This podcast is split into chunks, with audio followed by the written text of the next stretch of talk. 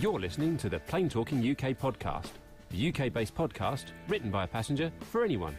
And here are your hosts, Carl Stebbings, Matt Smith, and Neville Bounds. Well, hello and welcome to episode number 203 of the Plain Talking UK podcast. I'm Carl Stebbings and joining me, as always, in the Barnes studio this week is my co host Matt Smith. Matt, and how are you? I'm very well, thank you very much. Yes, yes, all good. It's uh, been a busy old time here in the barn. It certainly has been a busy time.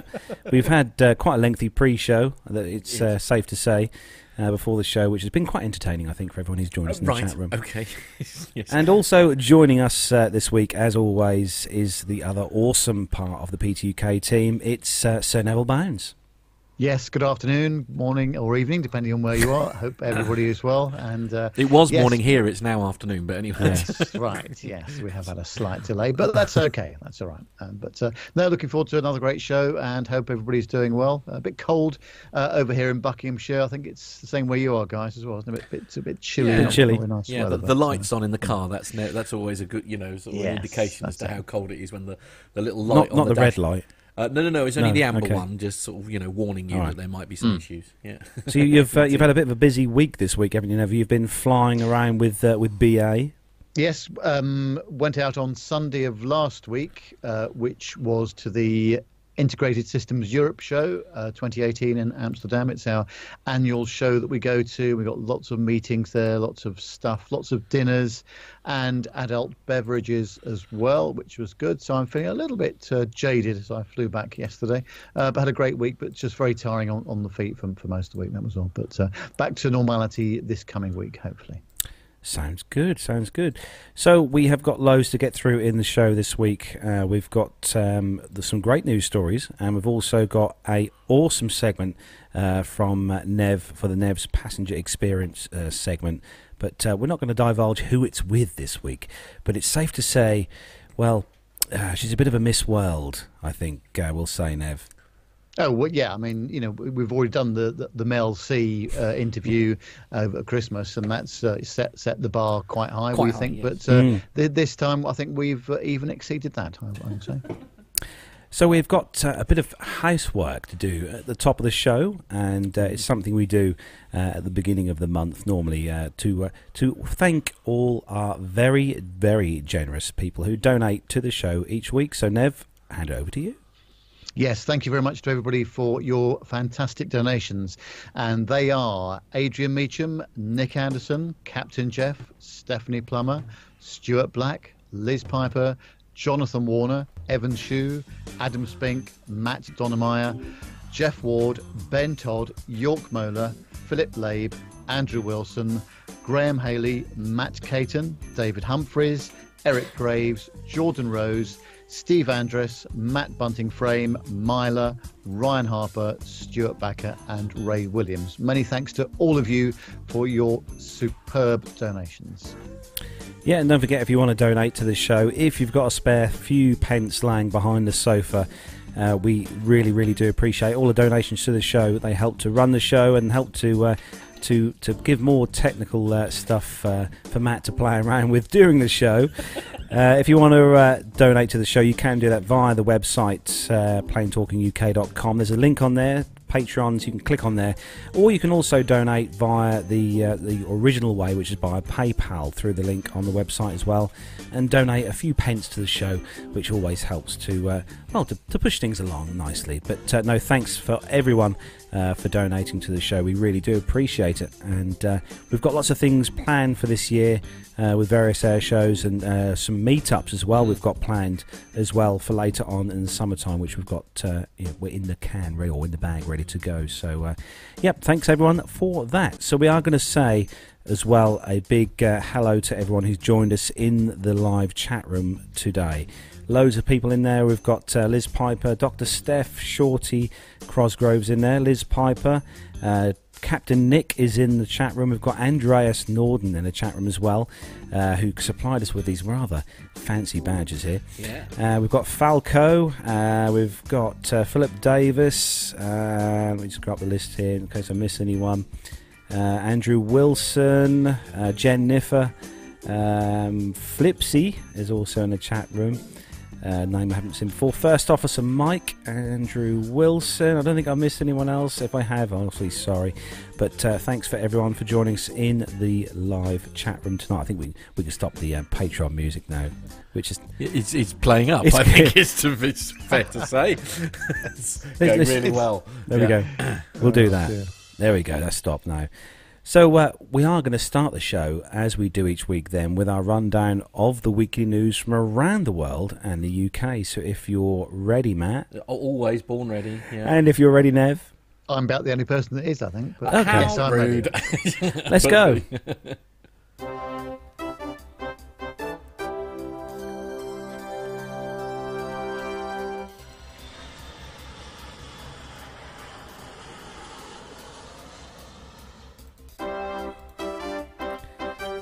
So, kicking off this week's first news story, this one's on the independent.co.uk website. The headline is Airline blames passengers after door falls off plane during landing. Something you not really want to happen you when do. you're Yeah. on an aircraft. so, uh, the story then is uh, this one is a Nigerian airline has blamed passengers. Do you know, I thought you said Nigel there. No, no, not Nigel. A Nigerian airline has blamed passengers after a plane door fell off shortly after landing. The Dana, or Dana Air, however you want to pronounce that, flight from Lagos. We, uh, we oh, probably should get definition of, Of Dana. because Dana, I feel a bit yeah. bad, like I'm naming an APG host every time we discuss it. So uh, the Dana or Dana Air flight from Lagos, which is one of Captain Nick's favourite destinations, Is it? uh, was taxiing on the runway at Abuja Airport when the emergency exit door fell off. Passengers told of hearing rattling throughout the flight and described what's uh, what's happening as scary. The airline insisted there was no way the door could have fallen off without a passenger making a conscious effort to open it. But passengers uh, said everything on board uh, was okay and that uh, well the passenger must have well had something to do with the door itself. Uh, Dapo Sanwo from Lagos told the BBC the flight was noisy with vibrations from the door, and he noticed the emergency door latch was loose and dangling. When they landed, the plane was taxiing uh, back to the parking area, and we heard a poof like explosion, How followed by a surge of breeze. You don't get away with that. How did it go again? a poof. right, okay. and uh, he added the cabin crew tried to say that passengers had pulled a hatch while everyone denied this. They also tried to get us to stop taking videos or pictures. Another passenger, Ola Brown, a doctor from Lagos, said the door was unstable throughout the flight, she said.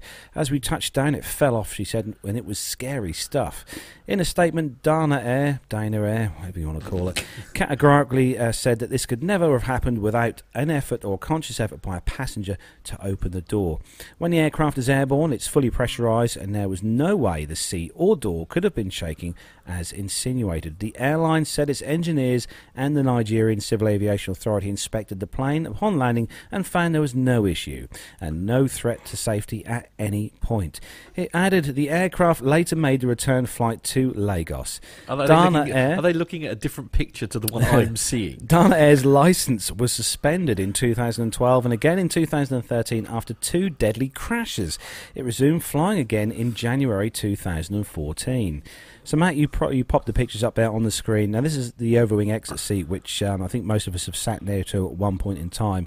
And it's generally a case of two handles, one at the, one at the top, one at the bottom of the door, and you pull them down towards the uh, the window as such, and uh, the, the window can pop out. But um, I, I doubt whether the person sitting in that seat really wanted the window to fall or the door to fall out. I mean, there's, there's, on the there's many issues that I have with this story, and uh, one of which is, uh, I mean, I, I, get that you can't always necessarily rely, if you like, on on uh, individuals and uh, you know the members of the public, because let's be honest, they they, they are rather. Ooh, hello, Having sorry. issues there, I'm having a microphone issue. Don't mind me. Um, you know, there are issues with with um, people perhaps not telling the truth, but I mean, th- th- that photograph don't look great, does it? With Now, the- if you remember a few weeks back, Matt, we had that story with the Ryanair flight where the uh, the guy couldn't wait to get back to the gate, so he popped the over. he was quite keen. Yes. Yeah, he Yep. he took the door out and got out on the wing and um, Yeah, and had a wander. Had a wander. Yeah. Um, but uh, this is obviously a Mad Dog. I think this particular aircraft in question uh, is one of uh, one of Captain Jeff's favourite aircraft, the Mad Dogs. But uh, yeah, what do you think, Nev?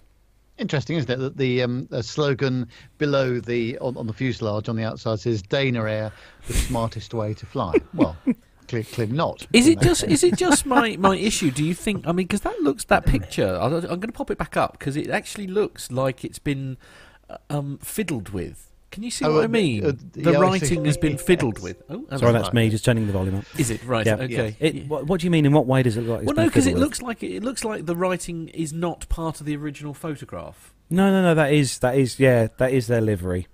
No, Yeah. I, kn- yeah, panic. okay. Oh, okay. All no, right. that is Fair their. Li- enough. but I see what you mean. Yeah, it does look as if it's been superimposed yeah, onto indeed. the. Um, you know, kind of like we like like Captain Al did to your Yeah. TriStar van. He put Airbus written all over it. He Yeah. had that same sort of. Actually, I think to it. Nev had one done of him uh, Oh, in, the, in the last few weeks. didn't you, Nev was someone had put uh, Nev Air, Somebody been think, uh, interfering with the banana with Air Force One. Oh, Nev right. Force yes, One. uh, there's been all sorts of stuff going on, um, only, only some of which I can talk about. Uh, Oh. But um, yes, it was, uh, Oh. I've had all sorts of uh, You were things uh, put, yes. put on my uh, what my would have been my aircraft, as it were. But uh, Right. Okay. no, uh, quick. um, I think on. this is uh, one of those stories which um, There we go. How's that?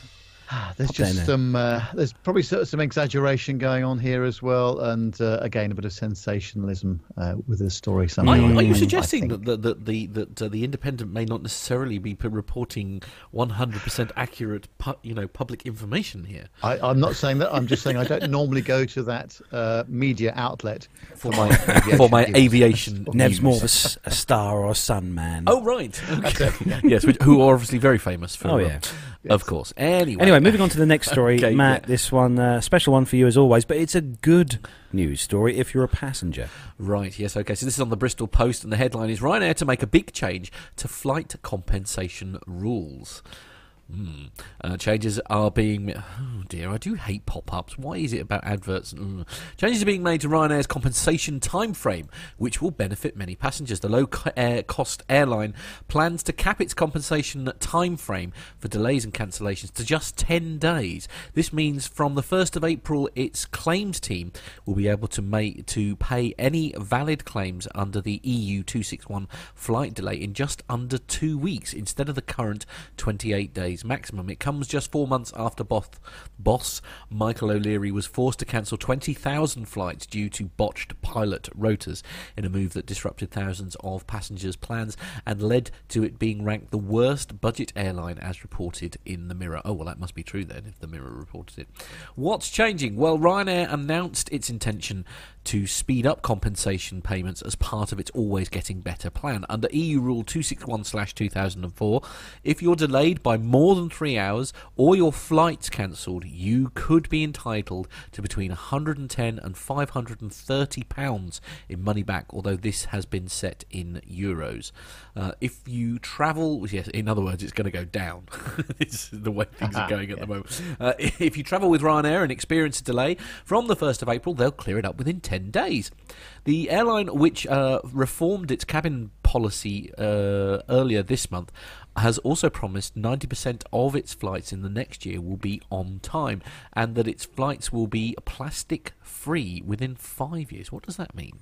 They're going to reduce the amount of plastic used on board the aircraft. A lot Oh, of okay. airlines Oh, do. very it, cool. I'm sorry, I thought it was like you know you ha- you only had to pay in cash or something. That's just like, anyway, uh, Ryanair's chief marketing officer. Oh, we do love a statement from Kenny Jacobs. Mm. Said we are promising today that we will pay and valid uh, we will pay any valid claim within 10 days of receiving said claim.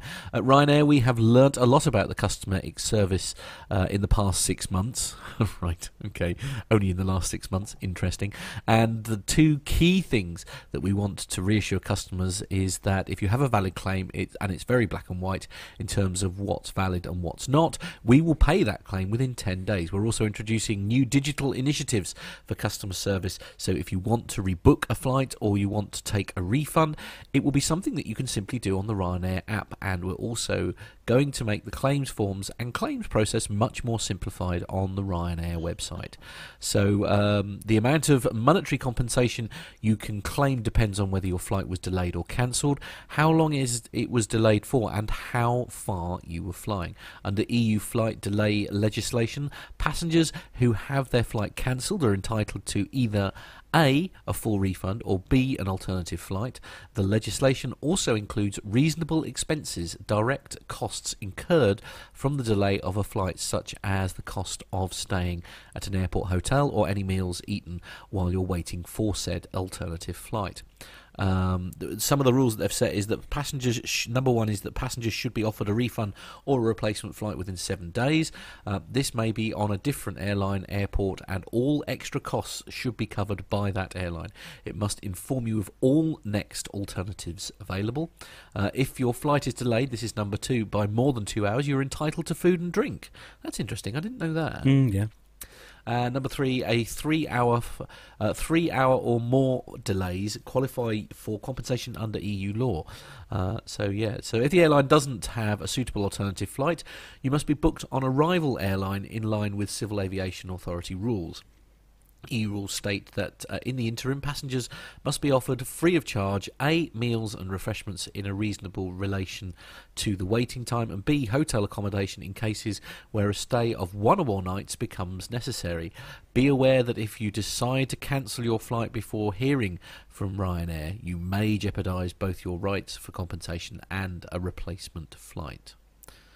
It's uh, the compensation thresholds it sets here for um, obviously the the hour three hour delays, but then it obviously the, Three hour the- plus, yeah. yeah, the amount of uh, money you'll get back also depends on the length of the flight in kilometres. Right. So obviously, if you're going if you're going from here to say Lanzarote or Tenerife Mm. with Ryanair, where they do fly, you obviously be entitled to to more money than if you were going from say here to Mm. Edinburgh. Um, So I mean, really, I mean, uh, uh, um, this may uh, also we're going, I'm going to speak to our BA spokesman here Hello, now, BA.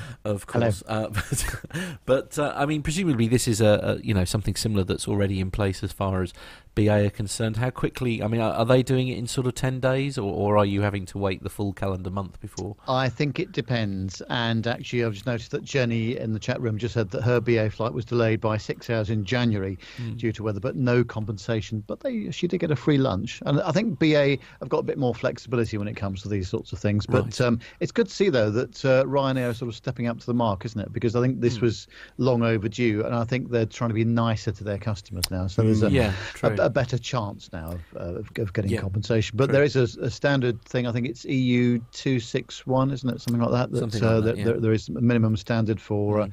uh, uh, for delays and, and compensation and food and water and, and that kind of thing. Right. So uh, yeah, we will Yeah. see. Yeah. Seems like they're making some changes, Ryanair. You know, we've covered the story last week. Yeah. with the, the, you know, the, obviously recognising the BALPA, the union. For yeah, you say that though, but there was there was a, there was a contrary story that was released um, a sort of like a few days afterwards, where there was now sort of disputes occurring left, right, and centre, and possible Mm. strikes, and goodness knows what else. Literally, um, you know, where he was whilst he was recognising pilot unions, he still wasn't doing anything about it. Mm. So I, I, I don't know. I think Yeah, that's, well, I watch think space. Yeah, well, indeed, indeed. Watch P, watch PTUK for further details. Further details. Yeah, Hmm. So moving on to the next story then, and uh, unfortunately this week I couldn't find a, A a, nice a BA decent story. BA story for Oh, Nev. dear. So Nev, I've uh, I've given you a, a, a different uh, airline carrier this time. Don't worry, I, I don't mind. Um, but it's all about EasyJet. It's on the aviationweek.com. And uh, of course, uh, they are one of the world's largest low cost airlines and one of the biggest customers of Airbus. Uh, they recently held a Meet the Neo event at Manchester Airport. The airline already operates over 280 A319 and A320 aircraft over its three European operations, which is the UK, Austria, and Switzerland. And in July 2017, it took delivery of the first 100 A3 uh, sorry, A320 Neos that it had on order. There's nice pictures of it too. And uh, these planes are all planned to be in service by 2022. And the Neo, which stands for New Engine Option, doesn't look too different from the outside to the A320 CO current engine option, except for the larger CFM Leap 1A engines, and in EasyJet's case, the large Neo letters on the rear fuselage. And to be honest, it doesn't look too dissimilar on the inside either. But then this isn't an aircraft development meant to be a game changer for the passenger, but rather for the airlines that operate them. With a 15% saving on fuel, typically an airliner's single biggest expense, and a corresponding reduction of 15% in carbon emissions, coupled with a huge noise reduction of around 50% on takeoff and landing, the A320 Neo family is all about cost saving and environmental impact.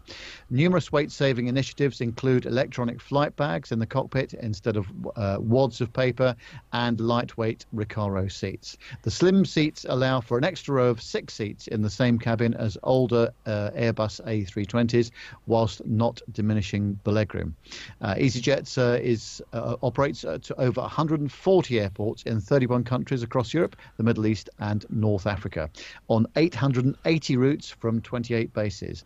800, uh, sorry, 80 million passengers fly on the unmissable Orange Jets uh, each year, including 3.5 million from Manchester, where 12 aircraft are based, and EasyJet is the largest airline at Manchester, which is the UK's third busiest airport flying to 53 airports in 22 countries. Well, um, I, there's two things about this jet that always fascinate me: the size of these engines mm. and how low the engine pod is to the ground when the aircraft's on the deck. So I'm sure they've worked it all out, but I'm just wondering what that would be like in, in challenging landing conditions uh, with the thing rocking from side to side yeah. a bit on, on not, the final. Not, not, a lot of um, margin also, for error, uh, essentially. Uh, yeah. Being a, a, slightly larger chap, have you seen the size of these seats um, and and the width? Uh, that's going to be extremely challenging for uh, people of my sort of size, I would imagine. You wait till I get on one, Nev. Well, I was not going to go there. I just thought it was to yeah. say that. You're, all right. I, I, have two friends next to me who will quite happily go there as far as. I was actually going to say the same thing as you, Nev. Looking at the, there's a picture on there of the guy with a with a camera, obviously one of the um, mm, journalists press, on this flight. Yeah. And when you look at the, the actual thickness of the backs of the seat backs of these chairs, and the, the obviously yeah. the new seats, and they are incredibly thin. And also, very, the, very some thin. of those uh, aircraft, of course, are going to be used on the, the longer routes too. So certainly things like um, Manchester to the Canary Islands, that sort of thing. So that's a good four and a half hour flight in, mm. in, in those conditions. So uh, it'll be interesting to see what, what people are like at the end of it. But it just looks a little bit too cramped. And I think certainly when you need back support and, and that kind of thing, they just look a bit thin uh, yeah. for my liking. Yeah, I think there'll be a few numb bums when yeah, they arrive at their destinations. Maybe it's you know really fancy new foam, and therefore you don't. Sort of, well, perhaps mm. perhaps. I mean, technology's changing all the time. All, all, jokes aside, I mean, you know, they they can perhaps with the same amount of padding that mm. you know they can get more. Com- who knows? perhaps if uh, if anyone who's listening to the show has flown on the new A390 or 320 Neo with their EasyJet, give us a, a review on the seat mm. comfort. That'd probably be nice actually to hear from uh, from yeah. that. But uh, moving on to the next story. This one is on the Forbes.com website. Ew. Oh, hello.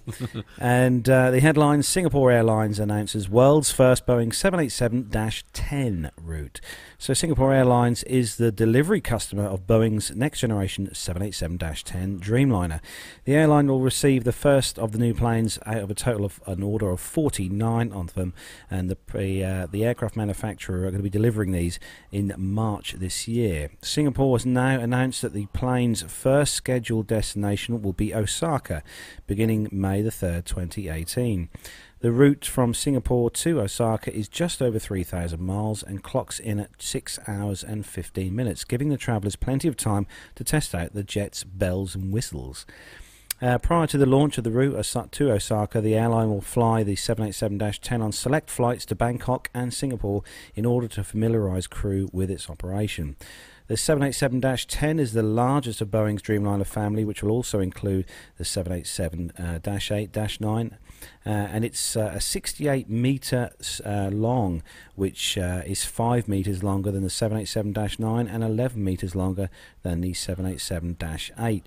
Uh, has a wingspan of 60 meters and cruises uh, up to a speed of up to 647 miles an hour and has a range of 6,430 nautical miles. Perhaps more interesting for flyers is the fact that Singapore's configuration of the jet will have uh, 337 seats uh, total in, on board, including 301 economy seats and 36 of the airline's new regional business class seats, called the Stelia. Hmm, Stelia Opal. Interesting name for a mm, business okay. class seat. Uh, do you remember uh, Opal fruits?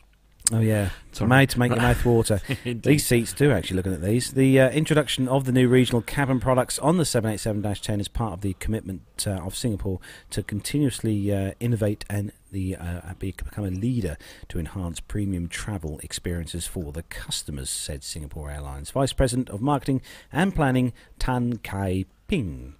The Stelia sorry, what? Opal seen uh, in a you know, seen on the pictures Matt's put on the screen actually, and uh, is laid out in a one-two-one configuration where uh, each seat has direct aisle access and reclines to a horizontal lie-flat seat. A welcome update of Singapore's current recliner and angled lie-flat business class seats. The airline has not released which other specific destinations it intends to serve with the Dash 10s. However, uh, given the details so far, it seems likely the plane will be used on other airlines' regional routes within Asia, and also Singapore are going to use their A350-900s configured with the international seats on ultra long haul routes like those from Singapore to San Francisco, which launched in October, and also the Los Angeles to New York routes, uh, which the airline indicated will begin flying later in 2018. Must say those seats do look incredibly comfortable. Those Mm. um, the new seats, they do look a bit strange. They do look like they, they take up quite a lot of room as well, Yeah. especially the uh, unit with the um, the TV and stuff on. But You sort of um, think that there, must be a, a, a more space efficient way of doing the of same thing. Having yeah, obviously the Without- pod's got to be that size for the reclining bed. But uh, it seems like, mind you, I think there's a, a space to put your feet and everything under there, and um, yeah, Okay. it looks quite nice. I don't think we'll ever be able to afford that somehow, Matt. Really? What, what gave that away? No. Yeah. Indeed. Who knows? So next story, moving on. Uh, it's, uh, it's another Ryanair one for you, man. Mm, Kelsey Breeze. So this is on the ajot.com website, and the headline is Ryanair seeks pilots in South Africa to fly expanding fleet. Uh, Ryanair Holdings PLC is starting a recruitment drive for pilots in South Africa as the budget airline seeks to crew uh, seeks crew to helm its expanding fleet of jets. The Irish carrier will host roadshows in Johannesburg and Cape Town later this month and is looking to hire captains for Boeing 737s, according to an advertisement on its website. Successful candidates will relocate to, to Europe and help staff uh, uh, uh, help staff a fleet that's expected to increase to 580 planes from around about 425 over the next six years. Airline Pilots Association South Africa is well aware of the hiring effort and will hold off on commenting until Ryanair discloses the terms and conditions of any job offers. Uh, William Ruken Smith, who's the president of the Johannesburg based Labour group, said by text message Despite recent Labour issues, Ryanair is expanding to fill a gap left by failed airlines in Europe, so they would need to recruit in any event, he said. Uh, the search for pilots in far flung countries such as uh, South Africa become, uh, comes as Dublin based Ryanair battles with unions in Europe over pay and conditions. While the carrier has reached a deal in the UK, Chief Executive Officer Michael O'Leary warned this week that he's prepared to cope with pilot walkouts rather than compromise the company's low cost model. Dear. Uh, South African Airways, uh, the country's unprofitable state owned carrier, is cutting routes as new CEO, I'm not even going to try and say that one out loud, seeks to reduce costs. While the majority of its fleet is made up of Airbus SE models, it also includes some Boeing 737s. A spokesman for SAA didn't comment uh, to phone calls seeking said mentions. So it seems that we've uh, we've obviously there's a, a pilot shortage, Yes. as we know through stories we've covered in the past. Indeed. But uh, definitely expanding things to go that far to uh, to find some pilots then, Mm. I all know. the way to South Africa. thinking maybe they should just sort of look after the, the what you know, look after what you've got already before you start making things But bigger. But anyway, Remember, you know Stuart, our good friend Stuart I- I O'Neill, him, yes, yeah, yes, who flies the caravan, or used to fly Yeah. the Cessna caravan, who now flies for a regional carrier here in the. UK. Mhm. Uh, Stuart actually got his license in South Africa. he did, yeah. Yeah, that, and um, I remember saying to him not so long back, actually, in regards to, to doing that out in South Africa, and he says it's still incredibly cheap to gain your pilot's license in South Africa. Really? Mm. Oh, okay. Yeah, Mm. so uh, perhaps it's a good place to look, I suppose, for uh, for fledgling pilots. What do you If think, it- Nev? I think the industry always goes through this phase, doesn't it? One minute there's a pilot shortage, the next minute there's too many, and there's people being laid off. Um, but there's a gen. I think the general consensus of opinion there is a pilot shortage at the moment. So, uh, and of course it's very expensive to um, to, to get trained, isn't it? Uh, Mm, long gone yeah, are the days yeah. of uh, sponsorship from uh, the the big air, the big airlines. You know, you've now got to take on the equivalent of a of a mortgage, effectively, uh, to pay for your own uh, True. stuff. well, and there's no uh, there's no guarantee. Or go to the bank of mum and dad. Yeah, well, and, and I'd say I, I I know a story, a very uh, kind of sad, really. Um, I won't name name him because uh, I don't think he'd want me to, but uh, he's always wanted to be a pilot. Like since you know he, the classic thing, he had pictures up on his bedroom wall and all that kind of thing, and he tried absolutely everything to. I mean, he got a he's got a commercial license, or at least he did have, I should say. Um, and right at the nth hour, he was finally offered a job by EasyJet. I'll mention them. And then right at the nth hour, they pulled out and uh, everything lapsed. So the dream literally, because he literally can't afford any more money to to keep it going, and sort of think, you know, various um, qualifications that you've got obviously start to lapse, and, and he can't afford to, to carry on. So like literally, the the dream is over.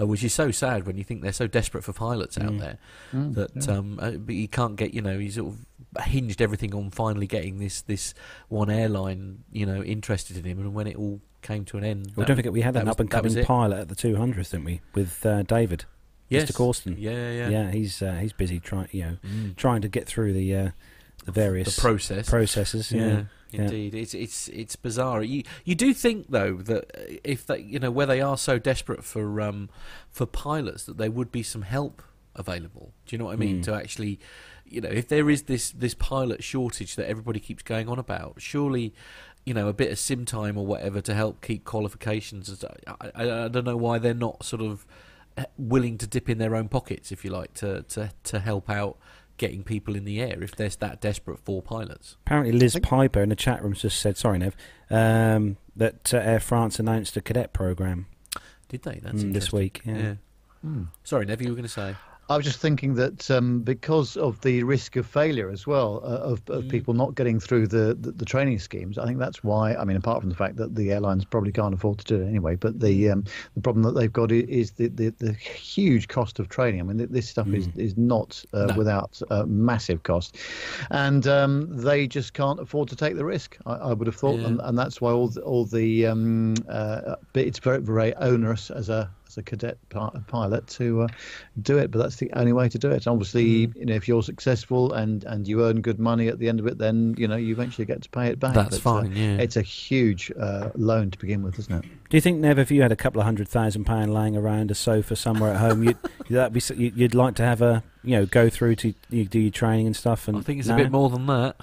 No, it's about a hundred thousand. Is it? Hmm. Well, I, the, my problem is again would, would be the the concern about failure. So you've paid all that money, and uh, for for whatever reason, you know, I, I haven't got through the course, or I've been thrown out of the course, or I've, I've not done uh, well enough to, to become to get to the next stage.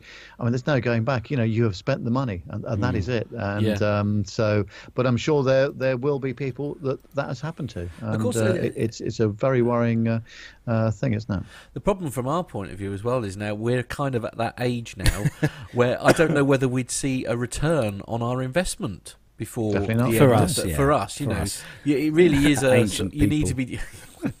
Indeed, uh, you know, ge- it's a, a genuine issue. Is like you know, I mean, you could do it by all means because that's the dream, but whether you'd ever actually get get your money back, if you like, on on something like something It's like all that. about winning the lottery. Is it? Yes. Right. Okay. Anyway, moving swiftly on. The next story, Ne- uh, Nev.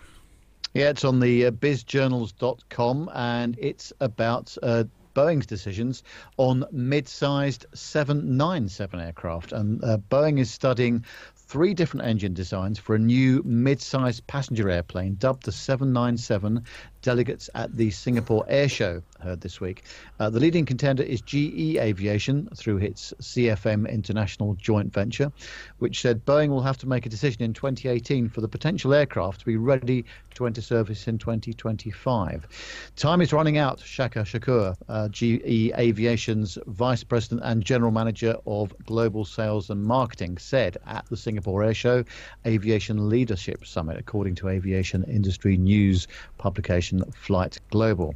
And Flight Global reports that proposals from three major engine makers for the new aircraft all differ in technologies.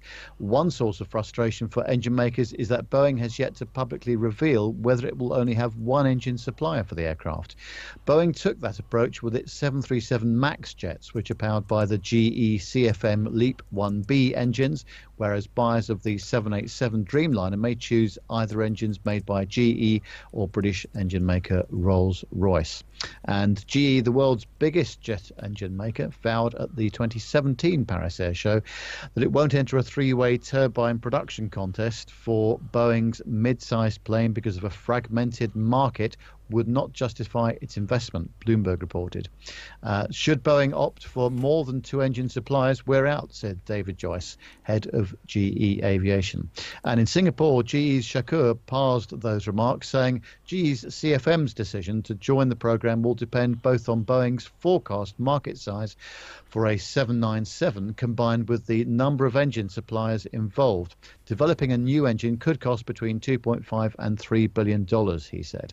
So far, Boeing has indicated that it's in, that it's talked with 50 potential customers about the new mid-size aeroplane.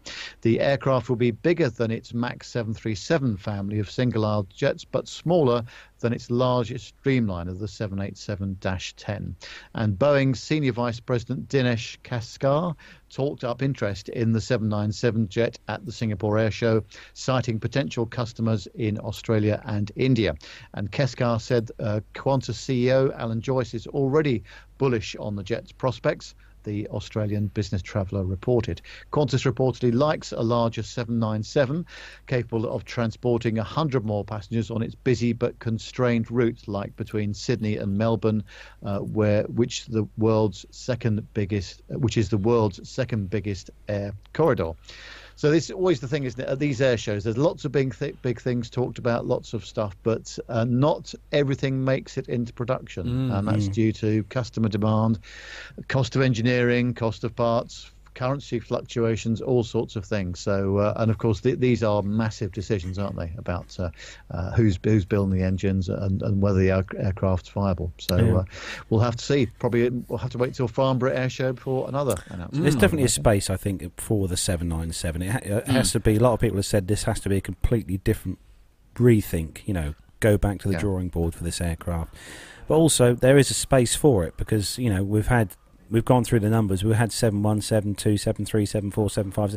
So it is a natural. You know, we have to have a seven nine seven really to complete the right, uh, the, the, the, the, full circle. Yeah. Okay. So I've just seen what the, what the next story is, and I'm looking at this with slight nervous and trepidation for for what may or may not be about to occur. So good luck, everyone. So the next story on the CBS News.com. Mm-hmm. And there is uh, a video. Do I dare play it? The, That's the question. Yeah. the headline. Uh, are you ready, everyone? No. And the headline. On YouTube Well, that's true. Yeah, yeah. The yeah, headline indeed. is Naked Passenger Prompts Alaska Airlines Flight to Return to Anchorage. So, an Alaska Airlines flight to Seattle was forced to return to Anchorage early on Wednesday after a passenger locked himself in the bathroom, took all his clothes off, and refused to follow the crew's instructions. Airport police said. Uh, CBS Anchorage affiliate KTVA TV reports the aircraft returned to Ted Stevens Anchorage International Airport while flying near Prince William Sound. Kate Danlook, a passenger on the flight, told the Associated Press she knew something was wrong because the flight attendants kept going backwards and forward in the aisle and had to put on rubber gloves. Oh. Alaska Airlines Flight 146 from Anchorage to Seattle returned to Anchorage due to a passenger not following the flight attendant's instructions. While no emergency was declared, the decision was made to return to Anchorage. Alaska Airlines spokesman Tim Thompson said, or Thompson said in an email. Airport police and FBI met the aircraft when it landed shortly before 3 a.m. The police came on board, took him out of the back door, said Dunlock, an Anchorage teacher who was taking a green escape to attend a garden show in Seattle. We well, obviously we needed to know that bit of information. Mm. KTVA posted the video, uh, which Matt just played a little bit of there and uh, it wasn't immediately clear if the man was arrested. The FBI did not return repeated messages to the Associated Press on Wednesday, said. Uh, a spokeswoman for Alaska Airlines attorney said no charges had been filed against the suspect. Um, there was a subject on the aircraft that had barricaded or locked himself in the bathroom or lavatory.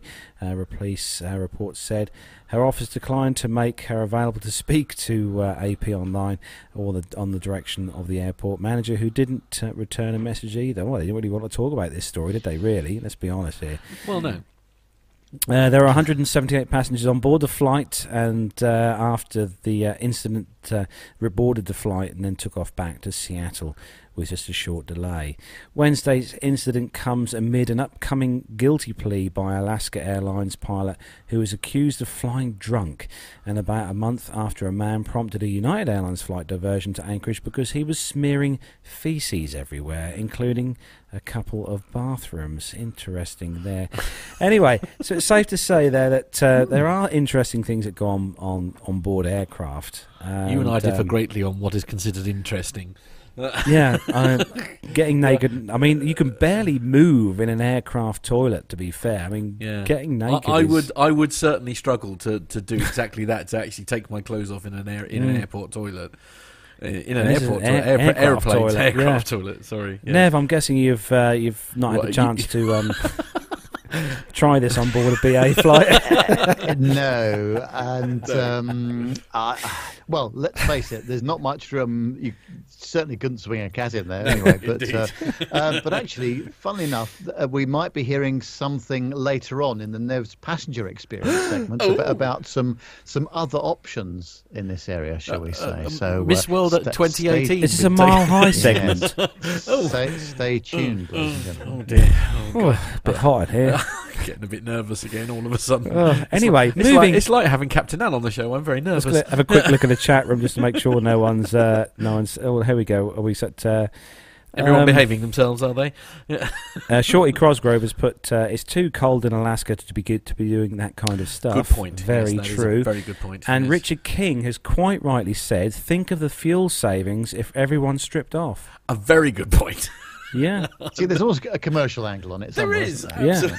I mean, Richard Adams has said that EasyJet would start charging extra for clothes then. Good point. Yeah, yeah, very true. Because you know the additional weight. Yeah. And of course, uh, Dr. Steph is an angel, according to the chat room. Right. Good. Anyway, moving go. on. Moving on swiftly to the next so- story. So, uh, Matt, this one's for Yeah. you. Yeah, so this Bit story. of a tech one. It is, yeah. It, it, it is on the Travel and Leisure website, Travel and the headline is New app lets you bid on unsold airline seats at the last minute. So snag a last minute deal on your dream destination. A new startup is here to reward spontaneous travellers who like to plan trips on a whim, as well as oh dear, procrastinators who tend to purchase their Big airline there, tic- mate. I know, I know. Who tend to purchase their airline tickets just days before their desired departure date. Um, so this UK-based air ticket arena, an air ticket distribution platform, launched on the first of February to give last-minute flyers the opportunity to place bids for unsold seats.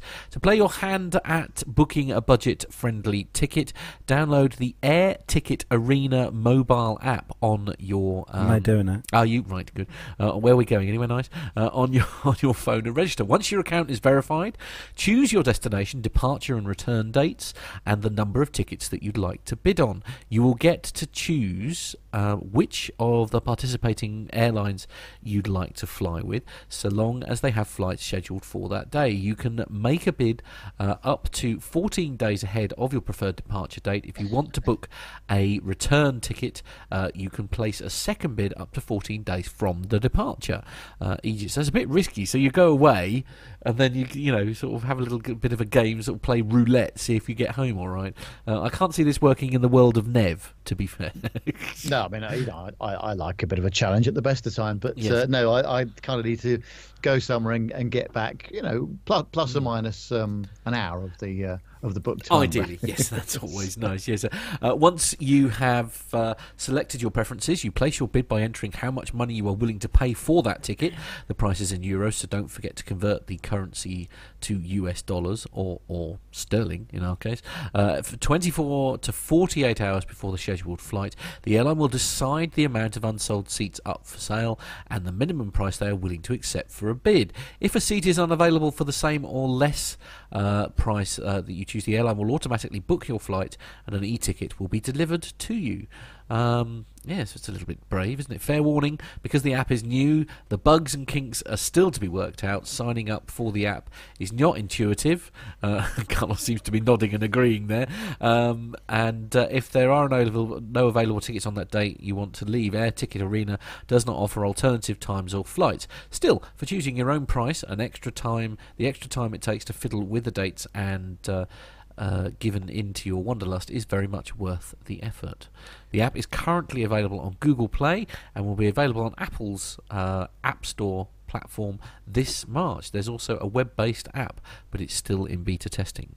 So that sounds quite interesting. So, so this is unusual, Carlos. Yeah. Your your hideous platform has received a device before iOS. Who'd have thought that was possible? Yeah, I wouldn't get too excited, Matt. No, I, okay, I can see now why the app's got a 3.1 star rating on the App Store. going well then. Right. Yes. Yeah, Okay. so far I'm, I'm just trying to find a flight to uh, to see Steph actually, right. Dr. Steph, Okay. and um, what now? uh, well, any time actually. Right, okay, if you could sort Uh, of wait till the end of the show, I'd be grateful. Uh, According to the app, there's no results found. Okay. Uh, so apparently we can't go to Charlotte uh, from from the UK. okay, good. Um, Will she mind? Um, and it's incredibly slow app. is it? Yeah. Right, okay. Perhaps it's because all of our PT UK listeners are all trying to do it as we speak. Yeah, We've crashed it's Why, why their do system. people come out with these apps when they're, they're not sort of fully bottomed out and, and developed and Haven't been tested. ends up using version 0.7 or something? You know, it's just mad, isn't it? Yeah, I suppose with any app though, in in their their defence, you've got to start somewhere. Mm. So Well, start start with a a, a, A poor, working- uh, platform right. like the one Carlos is using just now. anyway, Nev, um, moving swiftly on, Nev. If you can get this up on the uh, MacBook, if that's not crashed. Stop the it. next story. Oh, careful, uh, Carlos. be- people in glass houses should never throw stones. Uh, Oh, there we go. Oh. We got there in the end. that was almost Uh, time. Nev, the next story is uh, is for you, and it's uh, a bit of a worry for an aircraft we were talking about not so long back.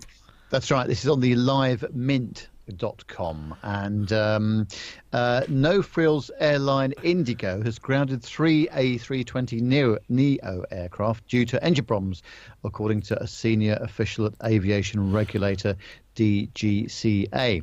The grounded aircraft are powered by Pratt & Whitney engines, and the move follows a directive from European aviation safety regulator EASA. The official at Directorate General of Civil Aviation, DGCA, said EASA on Friday issued an emergency airworthiness di- uh, directive for A320 Neo planes fitted with Pratt & Whitney, Whitney PW1100 engines having a particular serial number. The directive came in the wake of instances of the engine's in-flight shutdowns and rejected takeoffs involving A320 Neo family planes, the official added. Airbus has also issued an alert for providing instructions to depair the affected engines and discontinue extended range twin operations for aircraft fitted with affected engines. The DGCA official said Indigo has three such aircraft which have been grounded. Further, the official noted that the uh, latest issue is different from the problems experienced by Indigo's A320 Neos earlier, and those have been addressed.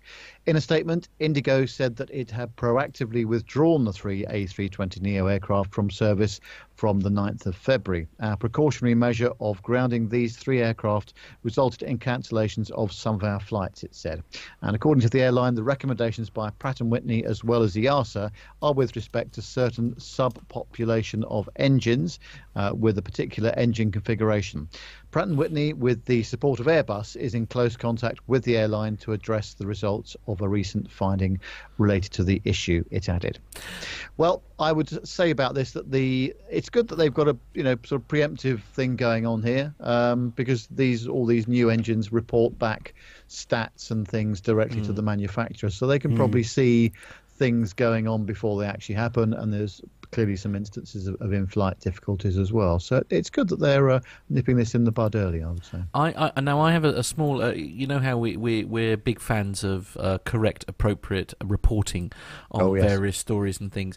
Uh, now I'm I'm not the the biggest expert when it comes to stuff like this. I'm the first to admit this. But is, is there any obvious uh, minor issues in regard to the photograph they've chosen to to put with this story by any chance? I have a sneaky suspicion that's not the Uh, Neo. Yes, that that's not a Neo aircraft. No. Is? No. that's, that's a standard A320, 320. just judging by the size of its engine. so- Yes. Mm. Oh dear. Yes. Oh dear. Oh, dear. Every week. There I'm we definitely go. going to if I uh, later this year, if I come up with a new segment called uh, Nev's Media Faux Faux pas, yes, that's going to be on the list. That yeah. would be I'm, so I'm good. Not going to be short of material. Low, really? so much content. Can you imagine if we had an that. outtakes uh, blooper reel at the end of each year for all the media faux pas Yeah. that we do? we That's a good idea. I think we'll start work on that. Shall we? Yeah. yeah it'd be great. Right. it? Okay. Good. So next story. I'm so happy. The next story uh, is on the flyingmag.com website. Now, this story has a video. Um, Yes. Which Matt has got to play. It's quite a disturbing video, actually, if you if you consider what the video is Mm. being uh, filmed from Mhm. and where the the actual from is flying. So uh, the headline then FAA investigating video of drone flying dangerously close to an airliner. So a dramatic viral video shows a drone encounter with an inbound Frontier Airlines Airbus A320 at Las Vegas McCarran Airport. When uh, when they first came across the video of the drone's encounter with an airliner, a lot of people assumed it was fake or at least impossible to verify as real. Now the FAA confirms it to Flying uh, Mag that uh, it is a very seriously and very true video. If you can see on the video there now, if you're watching on YouTube, that video is being broadcast or, you, or recorded by a drone, which, judging by the camera angle there, was not that far above that A320.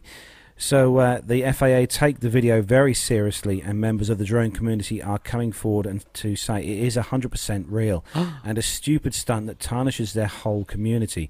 The video, originally posted to a drone enthusiast Facebook group by someone called James J.O. Older, who describes himself as a Las Vegas high school student, shows the drone quickly climbing to an altitude of at least a thousand feet, a mere seconds before a Frontier Airlines A330, uh, 320, sorry, flies underneath it.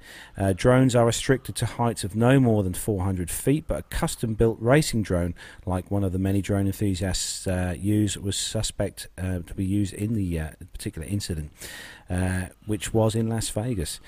And uh, well, it's it's disturbing enough. I mean, internet sleuths have determined that the drone took off from a parking spot near the Whitney Mesa Nature Reserve, about three and a half miles due east of McCarran's runways 25 left and 25 right.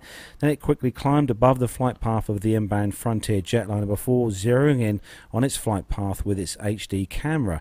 The drone comes uh, within 100 feet or so of the A320, and even its tail number, November 210 Foxtrot Romeo, can clearly be seen in the video. These clues could help investigators determine when the video was shot. Drone industry groups were quick to condemn the drone pilot, who faces a world of trouble if he gets caught. I bet. Older uh, has reportedly confirmed the video is real, but says he didn't shoot it. And also, the FAA spokesman said that the uh, incident is under investigation, and if the perpetrator is found, the penalty could be as severe as a two hundred and fifty thousand dollar fine and three years in prison. Wow. Uh, well, they're taking it seriously then. I'm pleased yeah, to say. what, what do you think of that video, Nev?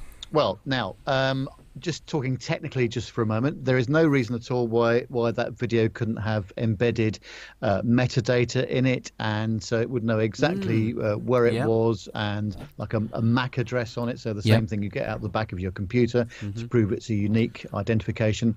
The problem is is that you don't know who's flying it, No. and um, obviously you can have drones registered to uh, certain pilots or registered users, but I think it's one of these things now, isn't it? We're, we're operating, or they are operating uh, remotely uh, from the from the uh, actual equipment itself, so it's really difficult to, to pin down who is actually responsible Yeah. for it. But uh, they've they've got to do more in this area because um, we well we keep saying it every week, don't we? Uh, that this is going to be a, a big moment one of these days, See- and uh, p- people have to make uh, make some big decisions. I think. I, I would argue, actually, in some respects, there's an, there's there's potential here for, um, like the person the person that first posted it online, uh, should be the one where the buck stops, unless they can successfully prove otherwise.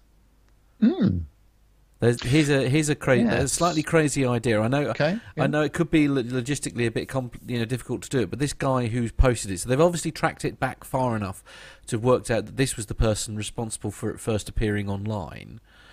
Uh, although he's denying that he had Mm. anything to do with the footage, you know, but he's got to somehow prove, and it wouldn't be too difficult, you know, if they if they're willing to like you know, charge you two hundred and fifty thousand pounds and send you to prison for three years. then they're going to be willing to look into your financial records about where you might have bought, say, a drone from a shop, for example. Therefore, it's up to you to prove, you know, successfully, like that you weren't the one who posted this video. I mean, I, may, maybe I'm being a little controversial here.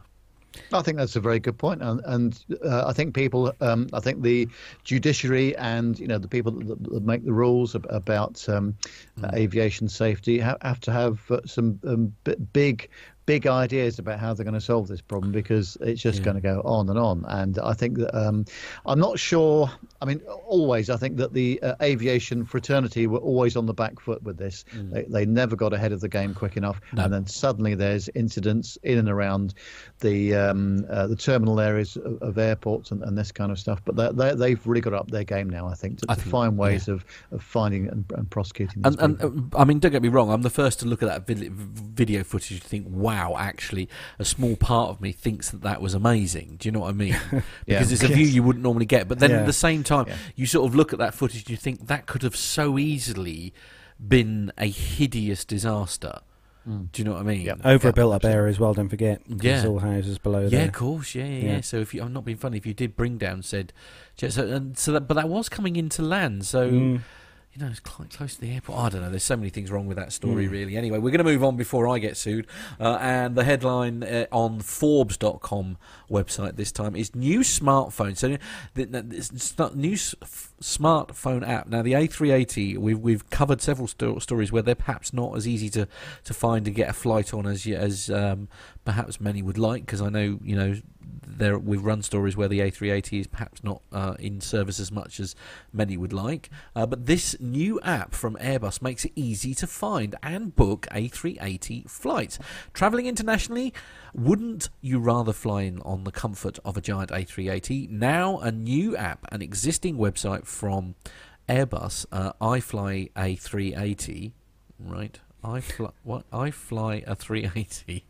That's quite good. Dear Lord, uh, let let you. Is it I fly? Yeah, I fly. I fly, I fly a 380. Com uh, will let you find and book A380 flights. Carlos is on this now. Uh, the uh, Airbus has been marketing the A380, the world's largest air passenger um, aircraft, to airlines over the last 15 years with mixed success. New Airbus, uh, now Airbus, is finally marketing directly to the ultimate consumer, the passenger. Many passengers wanted to fly specifically on the A380, but it has become very difficult to know which aircraft you would fly on, says Stephanie Vupo, who is the digital who is the digital Airbus transformation leader. Uh, now it's easy to find A380 flights through this app. The idea is to promote the passenger preference for the f- the right. You're right there. Yeah, it's a rubbish app because it's only on rubbishy iOS. Oh dear. Oh, oh dear. Anyway, carry on.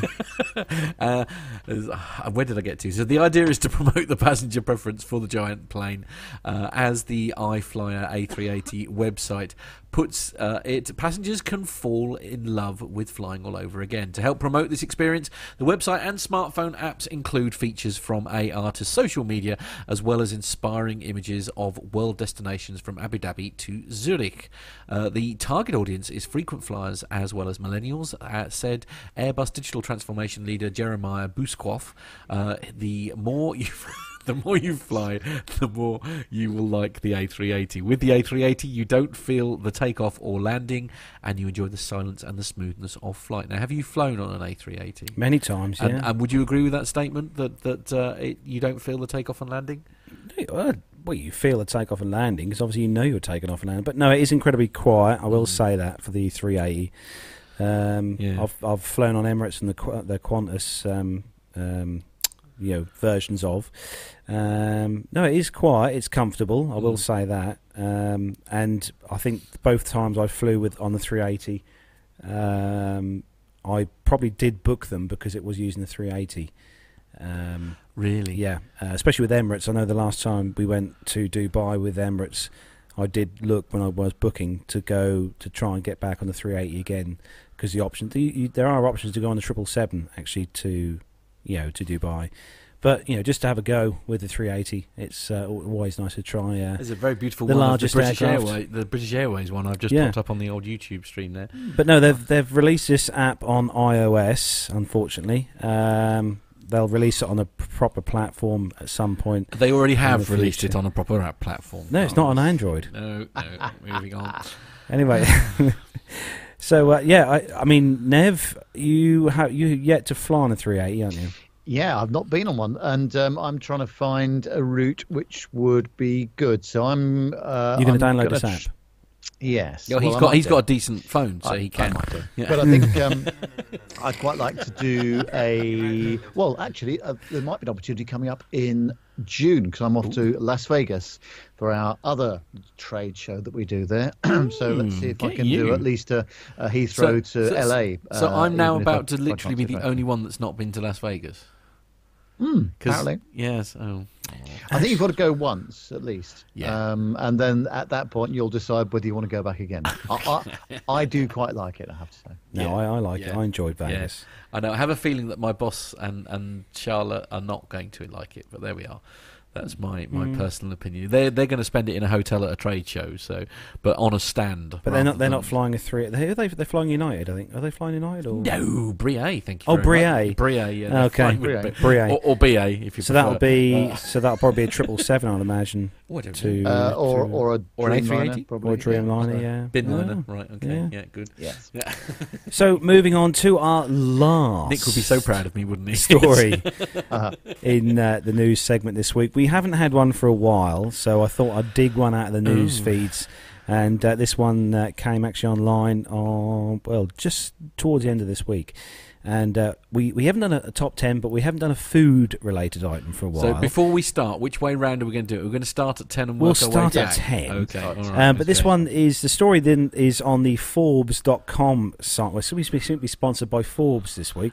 Right. Uh, Forbes.com website, and uh, the headline is "Top 10 Airports for Food okay. in 2018." Uh, figuring out what. Uh, eh, what to eat is often a dreaded task for many air travellers. Between the salty fast food and stress and struggle to finding a seat at an airport, yeah, they must fly from Luton. Uh, dining isn't typically known for its desirability.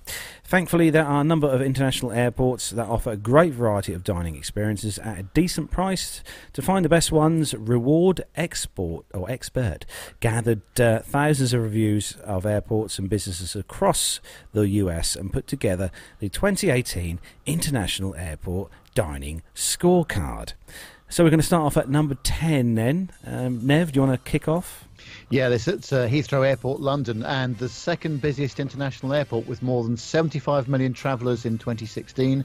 Heathrow boasts the third third highest quality in food, thanks to renowned chefs such as Gordon Ramsay. Unsurprisingly, it is also the most expensive, which explains the Shock horror. In the What, in London? score. No. Yes. Indeed, in at number nine. At number nine, it's Munich Airport in Germany. So, like the Adolfo Suarez Madrid Barajas Airport, the Munich Airport would have ranked a lot higher if not for its pricey dishes, at nearly 40% higher than average prices among the 15 airports, the second highest on the list. Munich makes up its with its average number of choices and high quality food.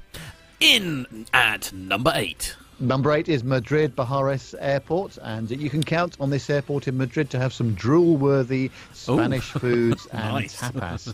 Uh, but if you're into something else, then uh, sorry, there's not much uh, not much diversity here to rival the quality and price. It's new. It's in at number seven. Number seven, it's Kingsford Smith Airport in Sydney, Australia, snatching a perfect score in the diversity department for offering everything from Thai, Mexican, and Australian cuisine. The Sydney airport doesn't fare so well when it comes to price, but at least the food tastes great. It's a new entry. It's a bit of a shock. It's number six. It's uh, Gatport Airwick. Uh, Indeed. who knew uh, Gatwick would have topped Heathrow on the dining front? Although Yeah. in terms of quality, Gatwick is 4% lower than its more famous counterpart. The airport's substantially lower price made it number six on the list, which was four higher than Heathrow. Um, number five, Middle Fiddle. We're going to ask Nev for some specific comment on this one. So at number five, it's Amsterdam Airport Schiphol. Finally, an airport outside of Asia on the list. Schiphol has a bit of everything from dining to uh, more budgeted options uh, for different travellers. Price and diversity wise, the airport scores at the top 50%. However, quality rise, it's 3% shy of the top half of the rankings. Nev, would you agree? Yep. I would agree with that. I think they did a very nice job, and uh, there's plenty of selection for, for all tastes there. In at number four. Uh, that's uh, Changi Airport in Singapore, boasting the bi- most balanced score uh, in terms of the top half of quality, price, and diversity. Singapore's Changi Airport offers a number of authentic quality dining options, among which uh, Cantonese food is its speciality. It's our biggest climber this week. It's number three. At number three, it's Hong Kong International Airport. Lucky for those who travel through Hong Kong International Airport, which are plenty, considering it's the third, world's third busiest international airport. There's lots of amazing food from Caviar House and Prunier to Crystal Jade La Mian Yao Long Bao. Oh God! And Lady M yourself. Here come coming the in early oh with no! 2018 with constantly, uh, consistently positive dining reviews here speak for themselves. It is second in our top ten. It is number two.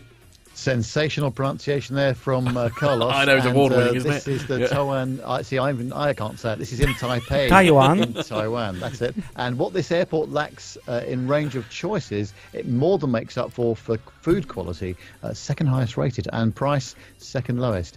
Even if you're here in transit, you'll get to try a number of local Taiwanese dishes that are quick and delicious, such as bubble tea and handmade noodles. Who on earth thought? oh, i- i- let's be honest. Who thought for a moment that the star of the show, as far as pronunciations would go, would be Carlos? who who would have thought that was even vaguely possible? Anyway, it is top of the charts. It is our winner this week. It is number one. Uh, number one, it's Narita International Airport in Tokyo, Japan. While not quite as centrally located as Haneda Airport, this famous travel hub is also known for its fantastic selection of Japanese food at a moderate cost.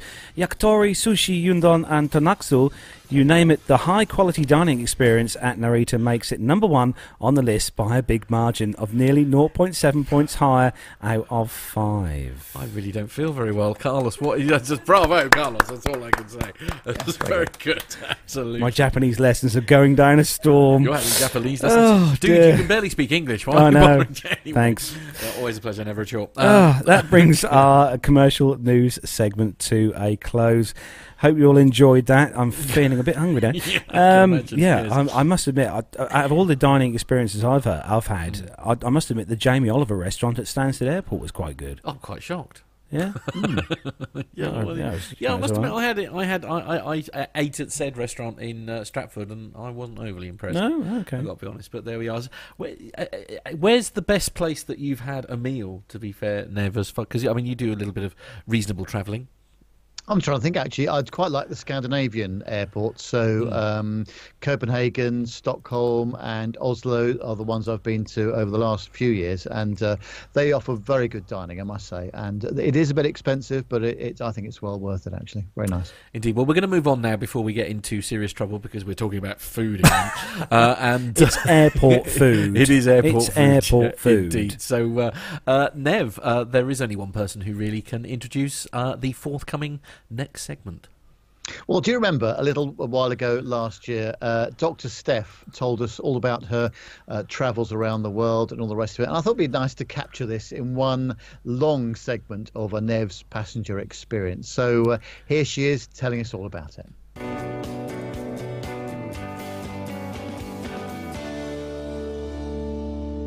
And welcome to another in the series of Nev's Passenger Experience. Well, this week I'm speaking to a special guest who has not been shy about spending a few bob on her travels. As many of you know, Dr. Steph is a co host on the Airline Pilot Guy show, and last year she went on a bit of a jaunt around the world, to put it mildly. She also took in a couple of marathons on the way, as you do. This is quite a long interview as Steph has a great deal to talk about, but I think you'll enjoy her tales of her travels and how she was able to bask in some considerable luxury. I began by asking Steph what the purpose of her trip was. Yeah, so this trip was actually a combination of two trips. Um, uh, you know, I do a lot of travel. Um, I enjoy traveling. None of it's for work. Anywhere I go or fly is just for me personally most of the time. And I do a lot of crazy things, but certainly never have done a crazy around the world trip. And the only reason this happened was because it was the combination of two trips. First being, um, I decided to go and run the Berlin Marathon with a friend of mine from from med school. But anyway, throughout the course of 2017, I was also trying to plan this other trip with different friends from med school, where we have another mutual friend who lives who was living in Tokyo for all of 2017 and for a few years before that.